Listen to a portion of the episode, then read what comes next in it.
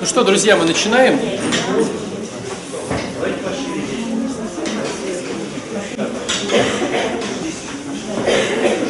Какие накидаем вопросы? Что тревожит сердце и не дает заснуть? Ну вот, э, да, можно начать со страхов, тревог и всякого такого. Вот смотрите, по поводу страхов, давайте начнем. Вся сложность заключается в том, что страхи – это нормально для испорченного человека. Страхи. Э, во-первых, э, сама база страхов идет из-за того, что нет упования на Бога. А это все идет из-за первородного греха. То есть ты всегда будешь не уповать на Бога. В моменте, когда ты все делаешь на автомате. И только если у тебя получилось оказаться вот здесь и сейчас, в эту секунду, и оценить все вокруг, и понять, сколько всего хорошего Бог тебе делает, и так далее, и так далее, только тогда ты сможешь расслабиться и понять, что ты не боишься. Но как только ты входишь в автоматическое какое-то движение, бежишь на работу, делаешь еду, ну на автомате что-то, ты сразу же входишь в классику жанра э, быть в страхе. То есть первый момент это то, что всем страшно. Потому что это следствие нашей поврежденности. Мы не можем уповать на Бога. Поставку сказать, что Богу доверяю, да, а себе нет. И мне страшно, что я накосячу, и когда-нибудь Бога достану, что мне ум А там разные идут э, страхи. Но просто я к тому, что ведь можно просто сидеть и бояться. Причем у нас как идет? Наше катастрофическое мышление, да, то есть вот это называется катастрофическое мышление, да, оно рисует сразу же какие-то дикие перспективы развития в минус. Не в плюс, а в минус.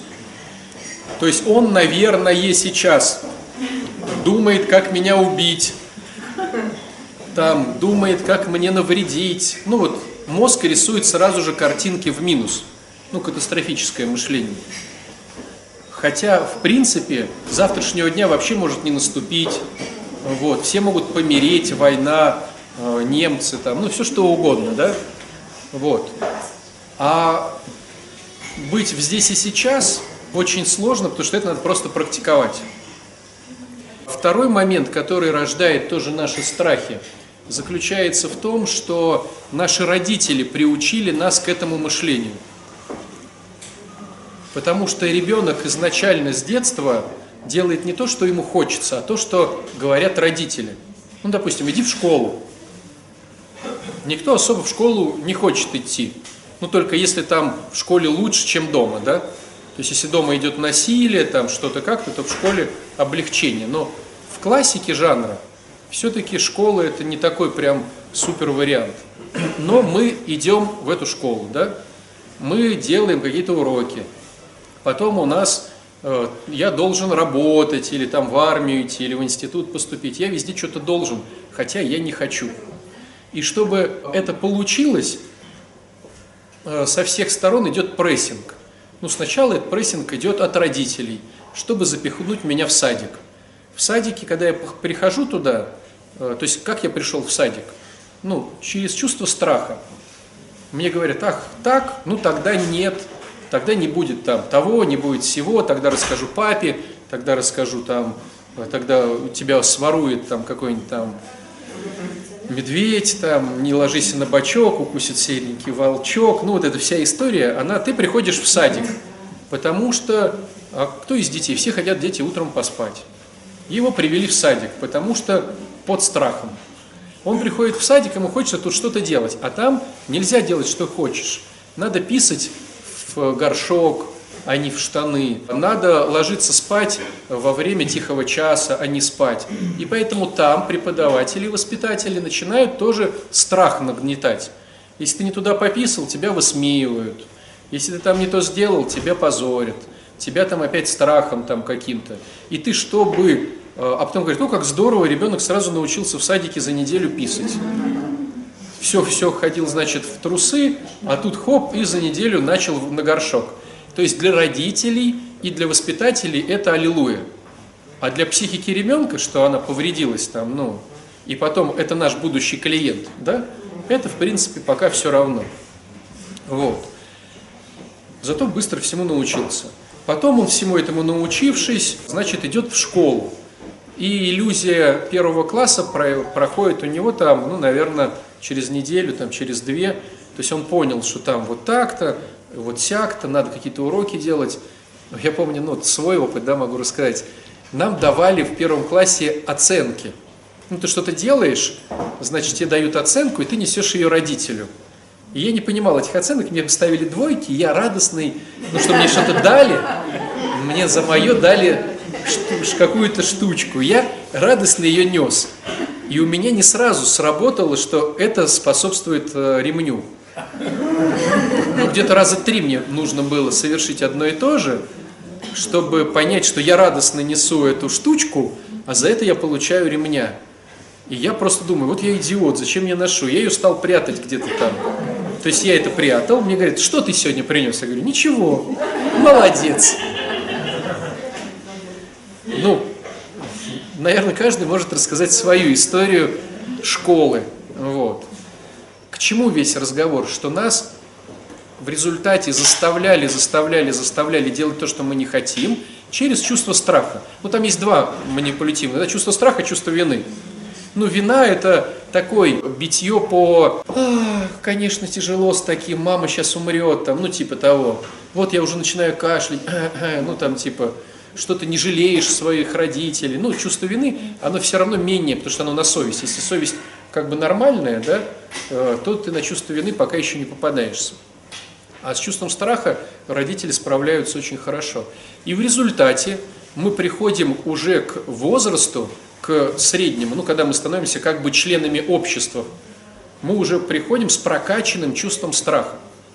В нас его вбили учителя, школа, родители, друзья, ну там все, короче, вбили, как только могли, чтобы мы шли так, как мы должны идти относительно только других.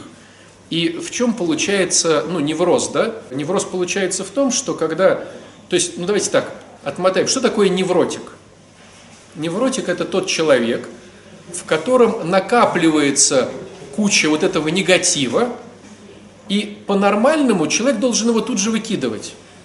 Как алкоголик, вернее, как, как человек пьющий, который попадает в яд, он тут же его, его тошнит.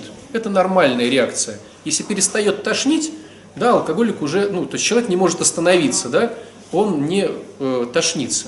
То же самое происходит у нормальных людей – когда его оскорбили, обидели, что-то, он тут же выкидывает, он с, с, это, с ну, плачем выкидывает, с истерикой как-то. А человек, которому нельзя так поступать, он начинает это оставлять в себе и становится потихоньку невротиком. То есть невротик это тот, кому больно, но он не может уже выкинуть.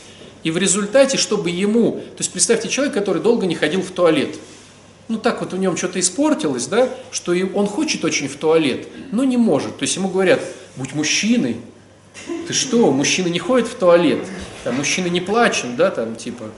И вот ты такой, ну, хорошо, прошел день, там, да, прошло, у тебя уже глаза режут, ты уже только хотел, говорит, подожди, подожди, давай еще немножко, соберись, будь нормальным.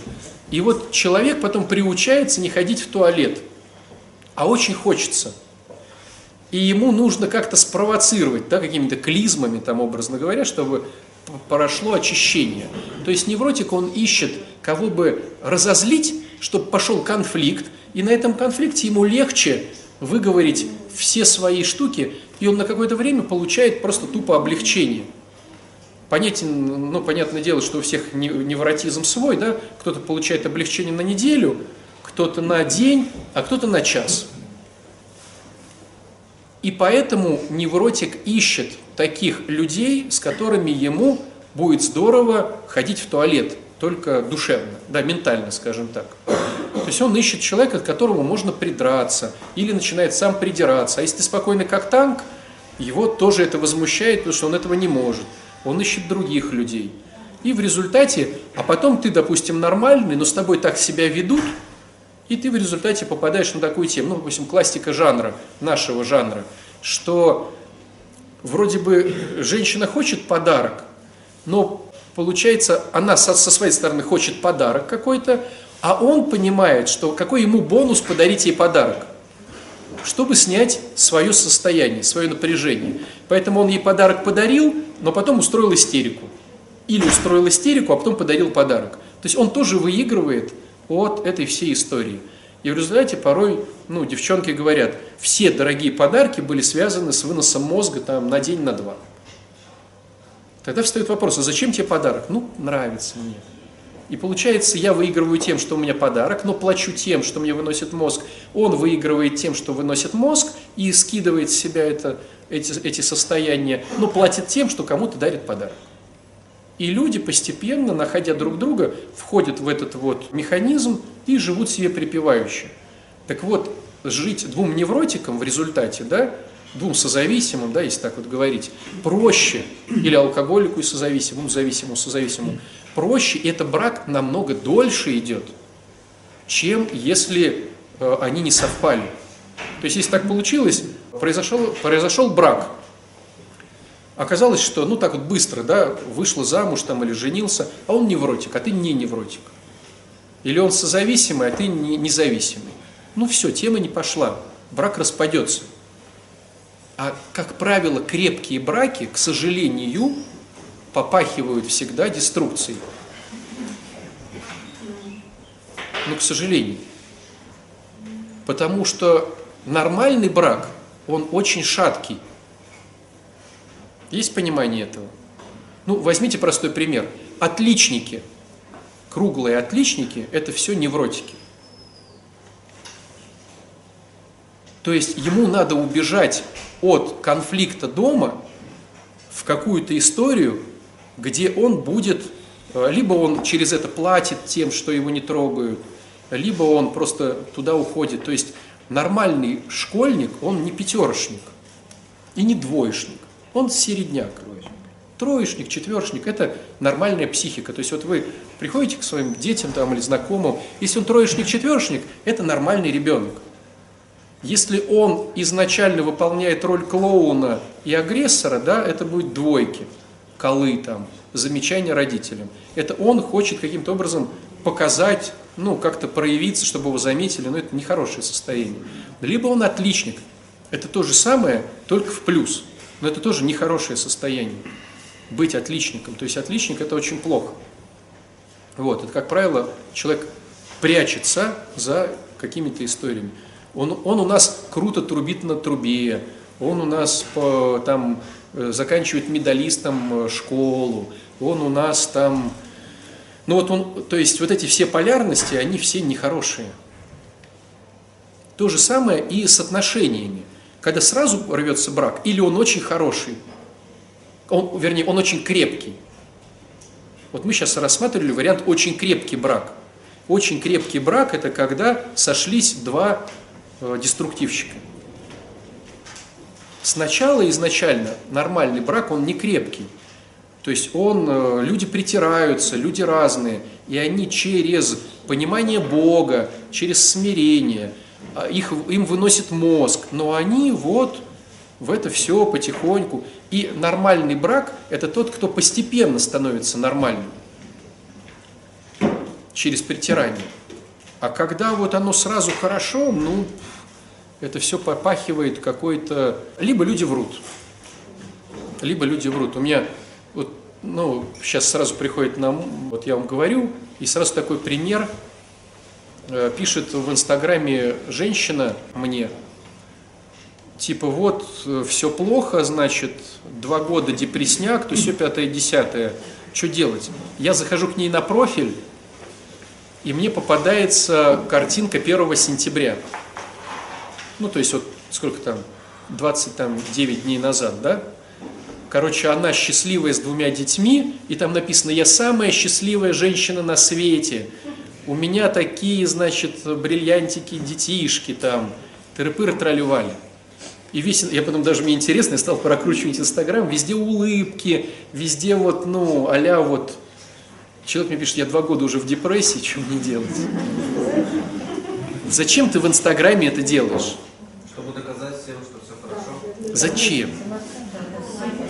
Или знаете, мы такие вот ходим, опять же, готовимся к э, лицу в гробе, а потом, а сделай смайлик.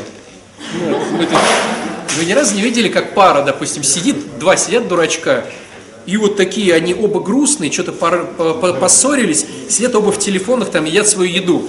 Потом девочка говорит, ну, ну давай с едой сфотографируемся. Они хоп, так улыбнулись, сделали селфи, и опять сидят такие надутые и едят эту еду.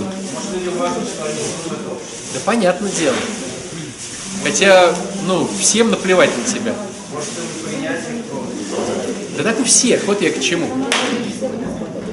То есть мы хотим всегда показаться лучше, чем мы есть. Вот. И благо вот, ну, у меня есть, да, такая возможность, как у священника, услышать настоящую историю на исповеди, да, вот. А если вот так вот со стороны смотреть, люди говорят, какие успешные, какие то, какие все. К чему весь этот разговор? Этот разговор, к чему мы начали? К страхам мы начали этот разговор. Так вот, идея вся в том, что в нас воспитывают эти страхи, страхи, страхи, э, и родители, и общество в результате делает из нас невротиков, и в результате мы всегда боимся. То есть бояться, к сожалению, это для нас теперь стало нормальным. Ну как вот, к сожалению, нормально, когда у человека зубы портятся. Понятное дело, что это ненормально. Но в нашем обществе, где стоматология на каждом углу, это говорит о том, что зубы подвергаются кариусу. Если они у тебя не подвергаются кариусу, скажут, а что-то ненормально. Да надо их выбить. Да, выбить новость. да. Ну, то есть, к сожалению, кариес стало это нормальным. К сожалению, страх для всех нас стало нормальным. Но чтобы понять, что на самом деле мы так не задуманы, и что страх это все плохо, надо, а ты уже детство переделать не можешь. Вот хороший инструмент, который ну, работает, их может быть и есть другие инструменты, но точно работает, вдруг оказаться вот в этом моменте.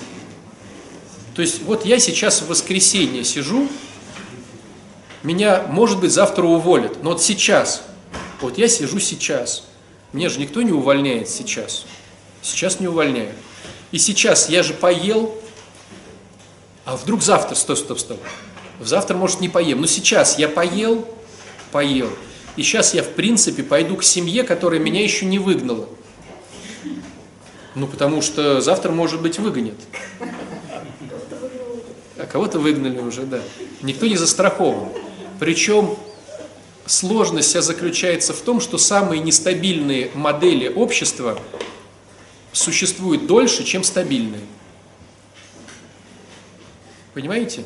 Нестабильность всегда стабильнее, чем стабильность. Нестабильно нуждается в людях. Нет, потому что нестабильные суетятся больше. А как только стало стабильным, ты расслабился. То есть, вернее, даже скажу по-другому. Как твоя психика дает запоздалую реакцию, как с едой. Вот смотрите, ты ешь, ешь, ешь, а через 20 минут, если ты прекратишь, ты наешься. То есть организм получает импульс, что ты наелся через минут 20 после того, как ты ешь. Если ты этого не знаешь, ты будешь наедаться и наедаться, и импульс будет, ты обожрался. А вот если ты хочешь наесться, ты поел, просто чисто, ну, головой поняв порцию, и прекращаешь есть, голодный. А импульс приходит, что ты наелся через минут 20. Ну, такая физиология. Так вот, или есть втор- другая, да, а- а, физиологическая как бы ошибка мышления. Э, Когда ты голодный, это не значит, что ты голодный, потому что импульс от голода и от жажды приходит один и тот же, но рассматривается нам как голодный импульс. То есть, когда тебе хочется пить, тебе тоже приходит в голову, что ты хочешь есть. И ты с этим ничего не сделаешь. Просто ты можешь понять, что ты давно не пил, ты можешь попить, и может через 20 минут импульс пропасть. Если не пропал, значит это реально был голод. Ну, то есть один и тот же импульс дает разные, ну, разные тематики, да? Так вот, то же самое происходит и здесь. Когда твой импульс в голове говорит, что все стабильно, это уже запоздалая реакция. То есть ты что-то делал, оно стало стабильным, у тебя, а ты уже ничего не делаешь. Тебе хорошо, а ты ничего не делаешь. Никогда не обращали внимания на такую совершенно дурацкую ситуацию. Человек говорит, как хорошо в моей семье. А я к нему приходит вечером и говорит, мы с тобой разводимся. Как разводимся? У нас же все так здорово. То есть, когда у тебя в голове приходит импульс «все здорово», ты уже долгое время что-то не делал. Понимаете? Тебя уже выгнали давно. То есть, смотрите, когда происходит выгоняние, оно происходит по какому принципу? Представьте себе ситуацию с бухгалтером. Ну, простой пример я приводил, но он удобный. У, у тебя есть фирмочка и есть бухгалтер. Этот бухгалтер тебя не устраивает. Ты не сразу выгонишь бухгалтера. Ты начинаешь, Максим, а у тебя есть знакомый бухгалтер, нормальный какой-нибудь? Этот еще сдает отчеты в, еп, в епархию, да, говорю? Вот. Любовь Николаевна, это не про вас. Вот. Он сдает отчеты в налоговую, а я уже понимаю, что мне надо искать другого бухгалтера. Почему мне надо его искать? Потому что он по каким-то причинам меня не устраивает. Я не скажу ему так сразу, потому что он уйдет. И мне надо будет самому идти в налоговую, понимаете, да? А если там опять очередной квартал или годовой отчет, ну, нафиг это надо. Я подхожу к своим друзьям и говорю, слушай, а у тебя есть знакомый бухгалтер нормальный? А что значит нормальный? И я перечисляю какие-то нормы. Если у моих знакомых нету такого бухгалтера, я начинаю просто искать по каким-то сайтам, там, сям, расспрашивать. Когда я нашел, неважно через друзей или через недрузей, я его тестирую. То есть смотрите, этот еще работает, у него в голове все хорошо, а я этого уже тестирую. Я с ним встречаюсь где-то в кафешке, я спрашиваю, ну, э, рассказывайте про себя. Человек мне рассказывает про себя, где он работал, как он работал, какие у него там есть резюмешки, там то все пятое, десятое. Потом, может быть, я ему дам параллельно эту работу. То есть он станет параллельным бухгалтером у меня, чтобы не рисковать. И чем больше фирма, тем больше шансов, что он будет дольше параллельный, пока я не пойму. И как только у меня все свершилось, я этому говорю, дружище, пока. Он, конечно, с претензиями, да посмотрим, как вы будете это, как вы будете то, а я ха-ха-ха, у меня уже есть проверенный бухгалтер. Я, у меня уже схема отработанная, то есть я уже подстраховался. То есть, когда я сообщаю человеку, у меня уже есть отработанная месяц, два, полгода или год схема. И так человек поступает со всем. То есть, если, если вы думаете, что мы так не поступаем в отношениях, то кто-то может рассказать нам о том, что это происходит. То есть, когда ты начинаешь быть неустраиваем, неустраиваемым для другого, он не сразу с тобой рвет. Он ищет параллельно бухгалтера. Через знакомых сначала. Слушай, у тебя есть кто-нибудь вообще нормальный? Лучшие друзья сразу посоветуют. Конечно. Я же тебе давно говорил, что с этой дурой не надо было. Послушался бы меня еще пять лет назад. Вот есть Маша. Вот это реальный вариант. Ну, познакомь меня с Машей.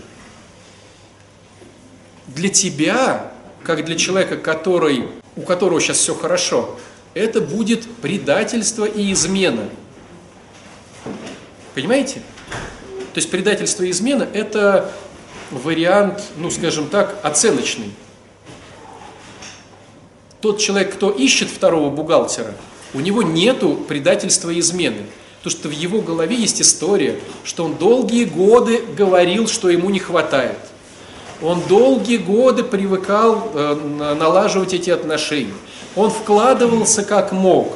И теперь его, значит, ситуация стала критичной, он уже ничего не может, и только, то есть каждый оправдывает себя. Человек, который ищет второго бухгалтера, у него с совестью там все хорошо. Нет, мы сейчас не про то, что не будет, я говорю механизм. Понятное дело, что я вам рассказываю дурацкий механизм, который неправильный, не христианский. Я вам рассказываю механизм, который есть. Обычный человеческий механизм, который я слышу постоянно на исповедях от православных христиан. Не от мусульман я узнал этот механизм про бухгалтеров. Я этот механизм узнал не от иудеев. Этот механизм я узнал от православных христиан, которые постоянно приходят и мне его рассказывают. Почему мне легко? Потому что как только ты мне начинаешь рассказывать начало этого механизма, я тебе, как великий маг и волшебник, могу уже сказать, что будет через, потому что схема одна и та же. Кто-то только спрашивает у друзей про бухгалтера. Кто-то уже у друзей не нашел Мари, Машу там какую-то, Марию Ивановну, и спрашивает бухгалтера по сайтам знакомств. Да? Кто-то там что-то. А так как схема одна и та же, я вам уже могу рассказать, что будет. Это все плохо. Но, к сожалению, эту схему даете вы, а не я. Просто очень часто мне дают такую, значит, обратную связь. Чему вы учите других людей? Откуда вы это берете? Это я беру от вас, друзья. Просто вам страшно это систематизировать, а я вам это систематизирую и просто показываю. Вот и все. Я полностью уверен, что это плохая схема, но она присутствует в нас. Так вот, для человека, который... Так вот, в чем самое, самое главное, что понять в этом всем? Когда у тебя все хорошо, это говорит о том, что ты уже очень давно расслабился. Почему? Потому что психике никогда не хочется напрягаться. Наша психика держит нас всегда в зоне комфорта. А быть по поводу другого – это всегда не зона комфорта. Это надо какую-то кофеюшечку сварить с утра, а очень хочется спать. А чтобы его сварить с утра, надо вечером, поняв это, сбегать в магазин за кофе. Это нужно сварить ту кашу, от которой тебе блюет, а ты вот эту кашу варишь, но ты с детства не принимал, не принимал манку, а он любит эту манку. И прям души не чает. И прям хоть кидайся в него, он просто будет радоваться этой манке. А ты просто смотришь, там комочек один, и ты уже переел ее в детском садике, и у тебя уже... А, а тебе надо ее делать. Ну, понимаете, что такое любовь, да? Это надо делать манку, которая у тебя вызывает тошнотворность. Вот. А он еще же ее вот так вот. А что комочков так мало, скажет он. Ты такой, если я только представлю комочек, я сейчас стошнюсь во всей кухне. А он говорит, а я так люблю эти комочки. Чего же, чего же они не это самое, не делаются? Вот. То есть быть по поводу другого человека – это постоянно быть не в зоне комфорта. А твоя психика хочет быть в зоне комфорта. Поэтому психика делает все возможное, чтобы ты из этой зоны комфорта не вылезал. Но, если вы помните, есть такая очень дурацкая информация. Зона комфорта, так как это тоже психика, а психика у нас испорченная первородным грехом, имеет такую ошибку. Она сужается с каждым днем. То, что тебе комфортно в 20 лет, в 25 уже не особо, а в 50 неприемлемо вообще. Если ты в 25 лет поедешь э, со 100 долларами в Арабские Эмираты, то в 35 ты уже даже в Турцию без путевки не поедешь. А в 50 ты будешь думать, вот я идиот, вот это самое. То есть у нас зона комфорта сужается, это наша ошибка. Мышление, но она есть. Она сужается с каждым днем. Но психика тебе, чтобы не бить тревогу, так не говорит – ты думаешь, что ты великий специалист, хотя закончил институт 20 лет назад. Что ты суперпрофессионал, хотя у тебя не было переподготовки уже там 10 лет. Потому что если вдруг ты поймешь сегодня вечером, что ты никакой не профессионал, посмотри на деньги, которые тебе платят, и как к тебе относятся, и как тебя хотят уволить, ты сразу начнешь суетиться. А психике не надо, чтобы ты суетился. Нужно, чтобы ты спокойненько заснул сегодня вечером. Поэтому она говорит, профессионал, тебя все любят, тебя все ценят, ты такой крутой. Правда? Крутой-крутой. Спи. Потому что, когда я сплю, я восстанавливаюсь. Психике важно, чтобы ты сегодня заснул. Поэтому она делает все возможное, чтобы ты не выходил из этой зоны комфорта. Но если ты все-таки такой сволочь и хочешь из нее выйти, что она делает? С чего мы начали? Она дает страхи. Страх – это опция психики сделать так, чтобы ты остался в зоне комфорта. Вот и все. Вот зачем нам нужен страх. Ты сразу вспоминаешь, что Вася действительно, открыв фирму, разорился, и бандиты к нему пришли. Откуда ты взял эту информацию? Она вспомнилась сразу же, хотя ты ее не помнил 20 лет. А ведь мама же мне говорила, что я в этой области, это плохая область. Откуда ты это вспомнил? А ты вспомнил. То есть психика сразу начинает так, так, так, так, так. Чтобы, какой бы туман сейчас навести страшный, чтобы ты только не дергался. То есть, понимаете, откуда страхи? Страхи – это опция подсознания сделать все возможное, чтобы ты остался в зоне комфорта, говоря умным языком. А так как все это от, ошиб, от ошибки мышления вызвано первородным грехом, то мы можем сказать, что страх это и есть опция первородного греха. То есть получается, типа, чтобы выходить из зоны комфорта, надо идти на страх? Ну, типа, да. Потому что страха как такового не существует. И контроль, помните, я вам рассказывал? Контроль – это та же опция э, подсознания, чтобы тебя расслабить. Я все контролирую. Что там с ребенком? Я все контролирую. Как ты контролируешь что-то с ребенком? Никак. Но я все контролирую. Я все контролирую с мужем. Вообще, он у меня такой импотент, ничего не хочет, он там это, то, а потом, а как это у него там уже женщина три года, он же импотент. Я же все отконтролировала. А вот так вот. Понимаете? Ну, то есть мозг дает все возможное, чтобы ты сегодня ночью заснул и не парился. А если я вдруг пойму, что в моих отношениях дыра, трещина или все плохо, мне надо париться, мне надо вспомнить, что он любит кофе или она, что этот человек любит гулять, что я давно не дарил подарки, что я давно не смотрел вместе кино, когда я ходил в последний раз э, с женой или с мужем в кино, когда цветы я там, а когда мы там вместе куда-то ездили, вот, когда? Вот чтобы этого не было, а, психика говорит, у тебя все классно.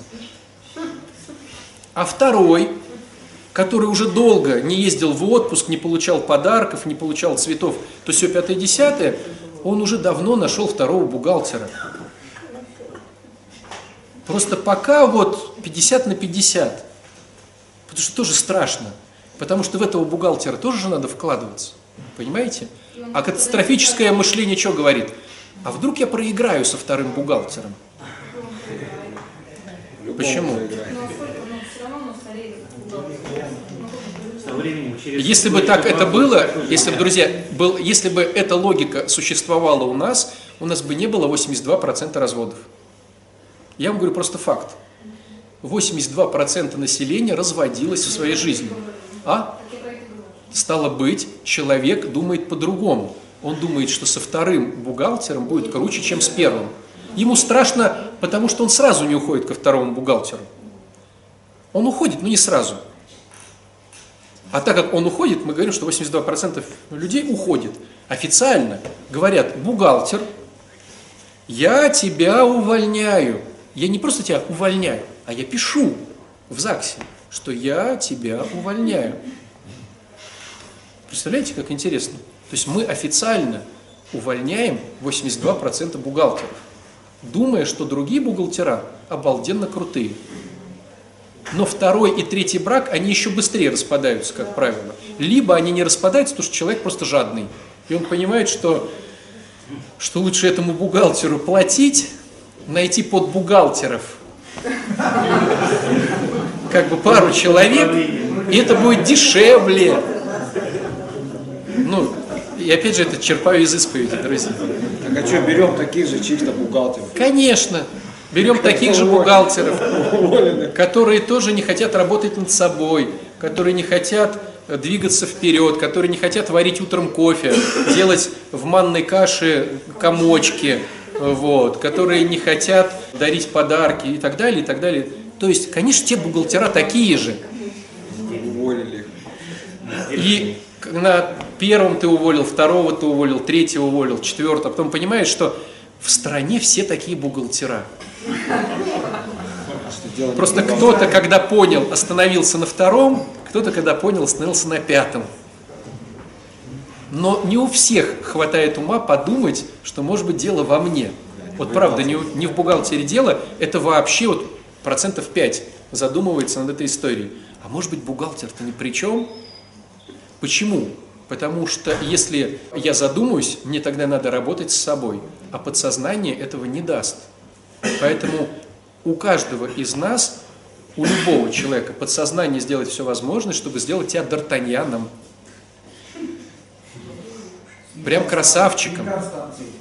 Или Констанция. Но Констанция плохо кончила. Д'Артаньян же и через 25 лет на- вот потом еще жил, да? Вот, генералом стал, да, лейтенантом, генерал-лейтенант. Вот. Так вот, к чему весь разговор? У кого-то вдруг появляется совершенно идиотская мысль, о которой страшно даже подумать, но она прорастает. А вдруг дело во мне? Кто-то говорит, да ну ладно, ладно, что-то показалось мне. И ушел. А оно прорастает. И спать не дает. А вдруг дело во мне? А вдруг просто, что я бухаю уже 20 лет, поэтому бухгалтера меняются, как пропеллеры. Может быть, дело в бухании? Да нет, нет, показалось. Показалось. Я все контролирую. Я, я красавчик. Так вот, тот, кто думает, что он контролирует и что у него все классно с отношениями, как правило, считает второго изменщиком и предателем. Тот, кто устал, вернее, тот, кто нашел бухгалтера, считает, что он устал и вложился по самое, вот прям самое-самое, и больше терпеть не может. А если в трудные минуты смысл? Нет, нет, трудные минуты это для тех, от кого смылись. Понимаете? А тот, кто смылся, он вот, ну, вот так вот крестится. Понимаете? Вот так вот. То есть трудные минуты для того бухгалтера, которого уволили. А кто увольнял, он просто рад. Молодец.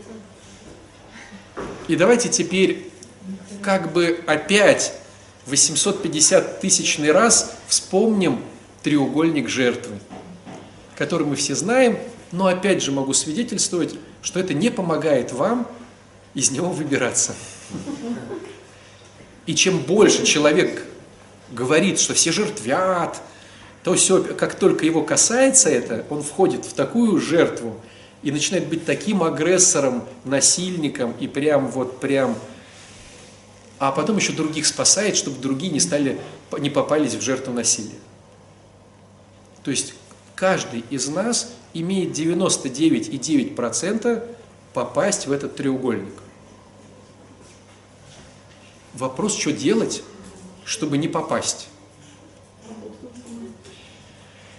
Не, не, все это не работает, потому что если, если жертвяк очень сильный, ну взял и муж ушел, а все было классно, а ты не работаешь, жилья своего нету, и, и 8 детей он тебе их оставил.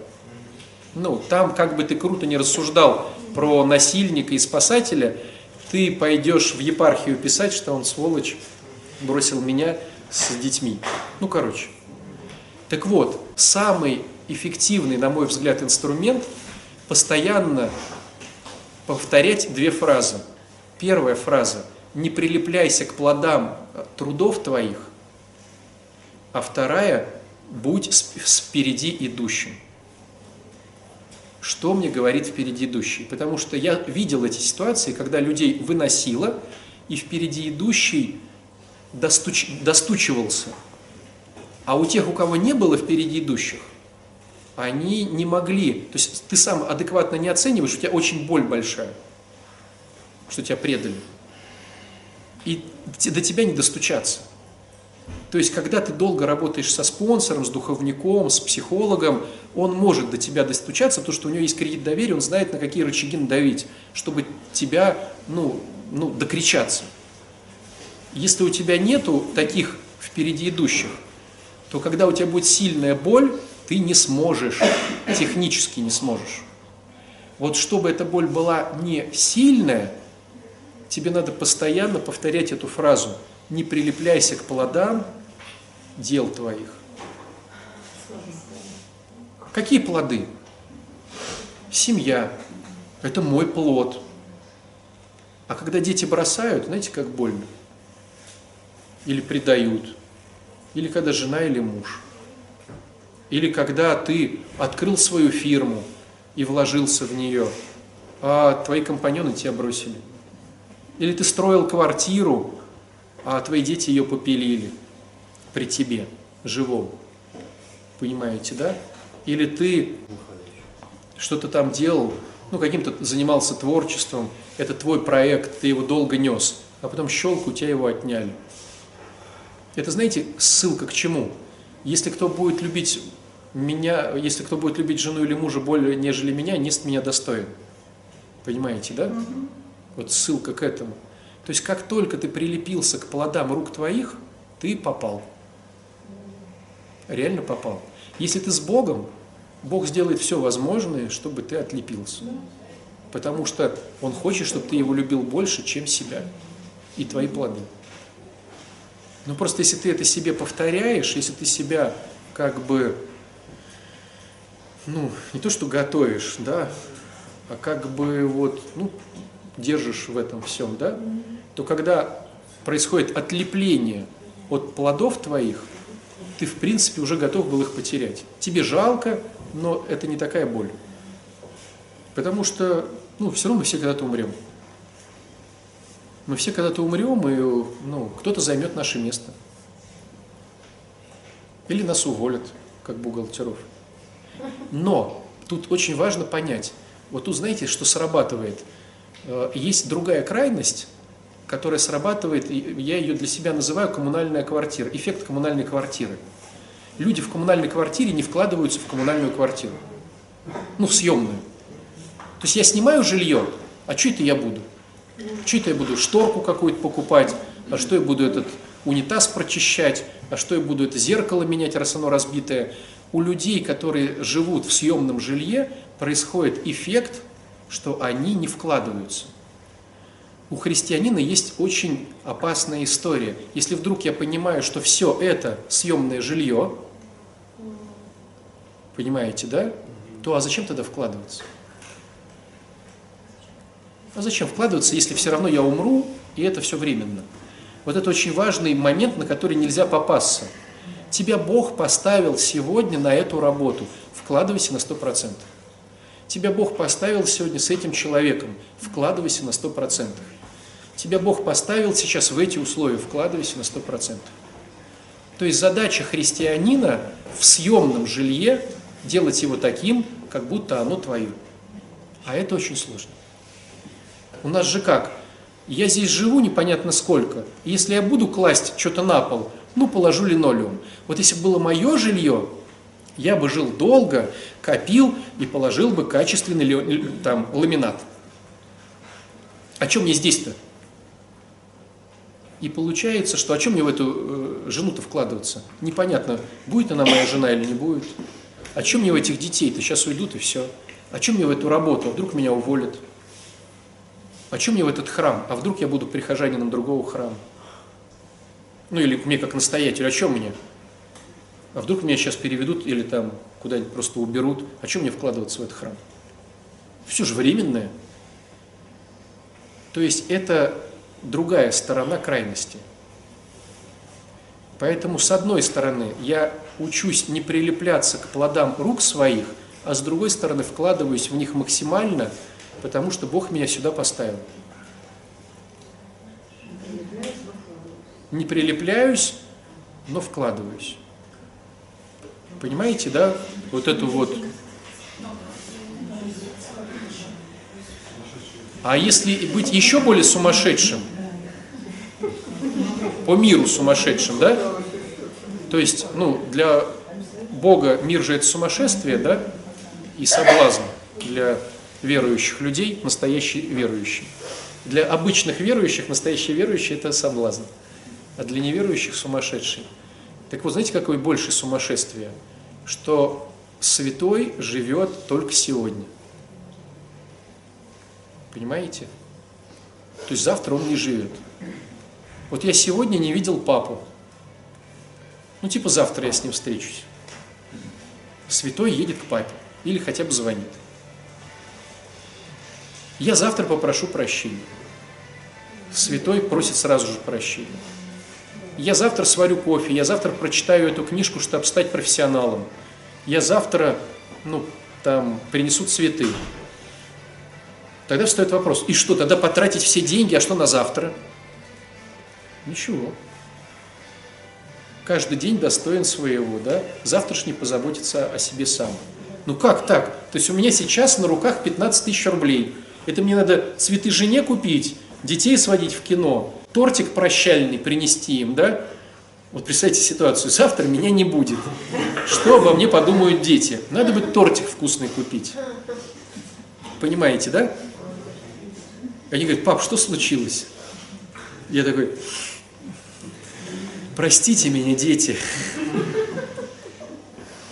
Но если бы я не играл в жертву, да, то я бы понимал, что надо в храм принести денег и купить икону туда, здесь попросить прощения. То есть я понимаю, что у меня уже пол второго, а у меня делов-то еще сколько.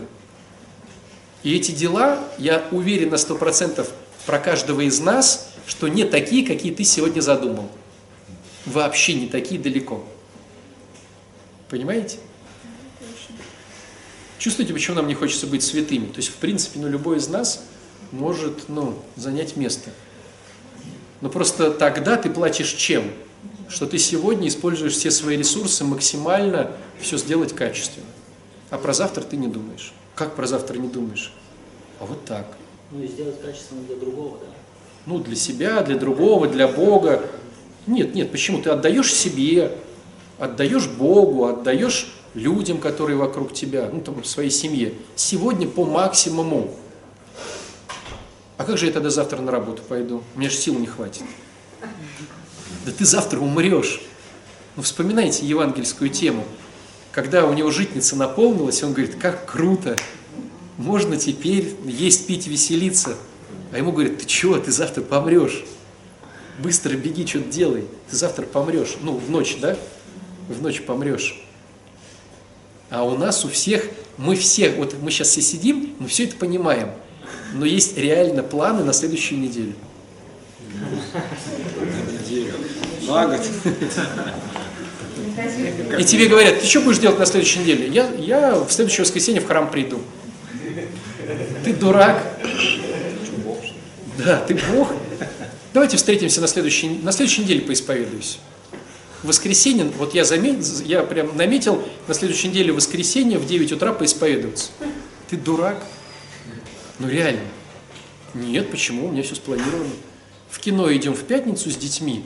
Э, в четверг я вот это самое, а вот это вот будет тогда-то. Ну, мы планируем, мы будем готовы, что... Да кто готов? Да слушайте, если бы мы были готовы, по-честному, мы бы сегодня сделали максимальные вещи. Ну, Хорошо, давайте по-честному. Я приведу пример для компьютерщиков, но чтобы было понятно – вот если у тебя на компьютере существует история, которая не совсем корректная, и ты бы не хотел, чтобы люди увидели в твоем браузере эту историю, ты бы ее сразу уничтожил, если бы знал, что ты будешь в больнице и кто-то посмотрит. Или не сразу. Ну, чтобы все посмотрели, где ты там лазишь, на каких сайтах. Вот если бы ты понимал, ну есть же даже такая шутка, умирая, да, пишу, друг, уничтожь историю с моего браузера. То есть мы все знаем, но мы все на 200% уверены, что в воскресенье у нас что-то будет в следующем. И поэтому это дает нам возможность сегодня не суетиться.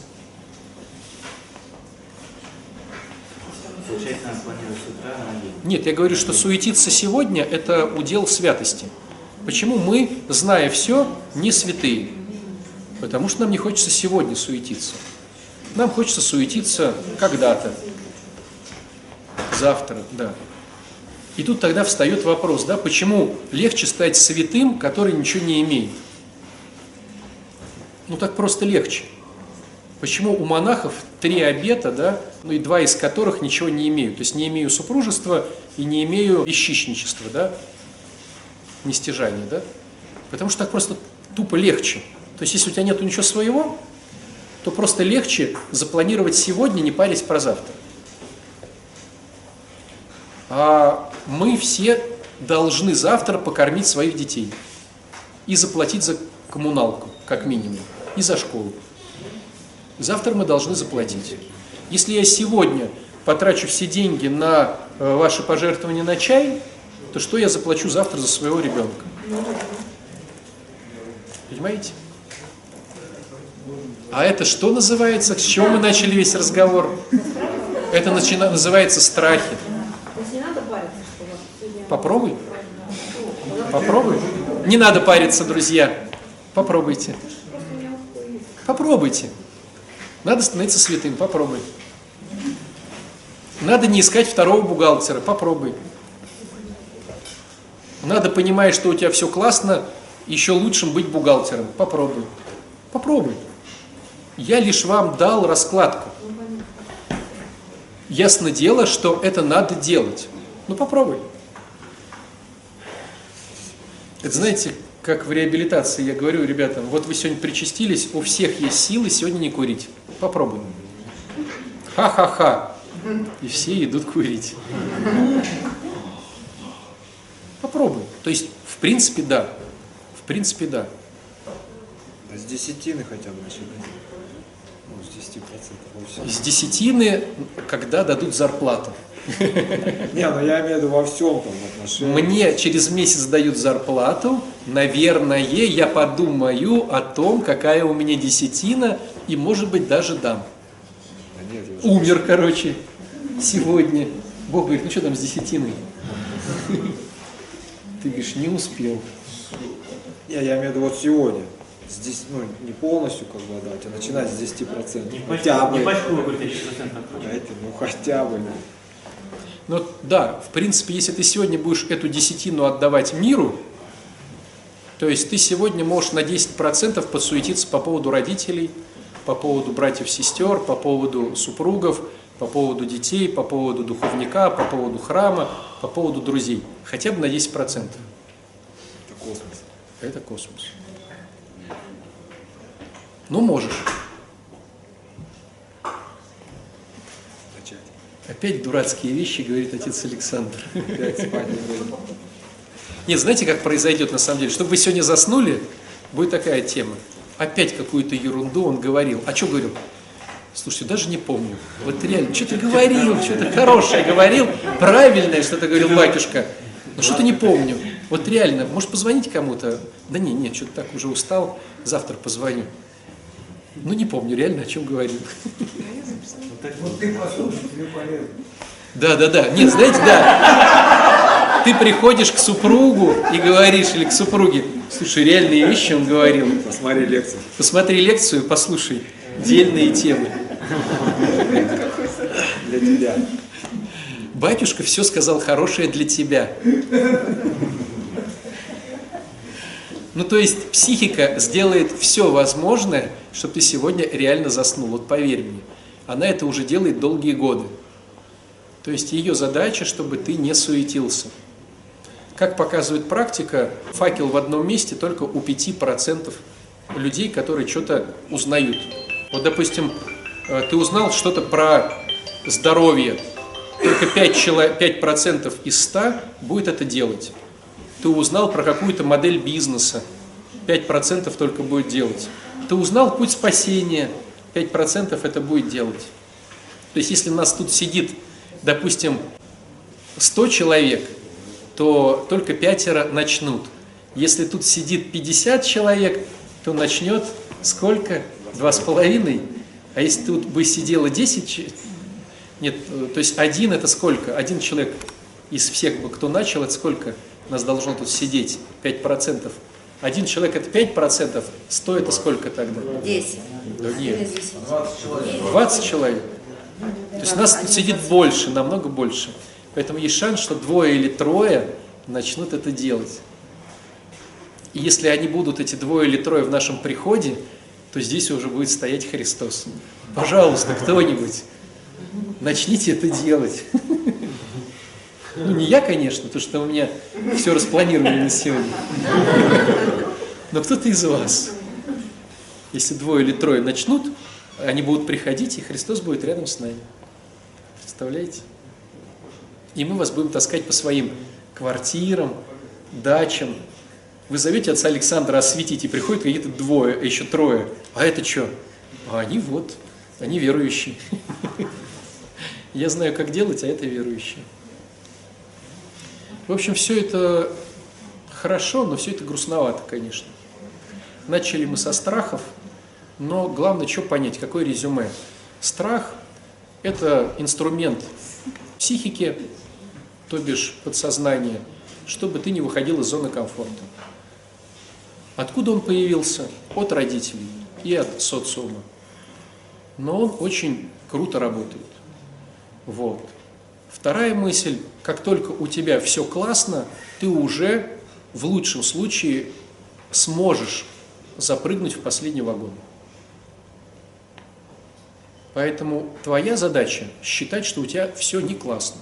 Это дает тебе мотивацию чего-то делать на работе, на учебе, с отношениями, с деньгами, ну всякое такое. Дает мотивацию. Но ты будешь понимать, что тебе будет очень тяжело, потому что твоя задача, твоей психики, чтобы ты расслабился и сегодня опять заснул. И тогда встает красивое резюме, которое сказали в свое время апостолы. А кто же может спастись-то? Никто. Вот с таким раскладом никто. Но Богу все возможно. Поэтому мы тут собираемся, лентяи, у которых в принципе все хорошо, чтобы Бог каким-то образом помог нам, что-то сделал, чтобы мы каким-то образом спаслись. А как ты спасешься, ты нам расскажешь, когда мы все выздоровеем. Ему скажем, и ты здесь, Макс, и ты здесь, а ты как спасся? Он скажет, и вы здесь, а вы-то вообще откуда здесь? Ну расскажите свою историю. Ну, эта история может быть очень трагична, но зато ведет к спасению. Молимся, друзья.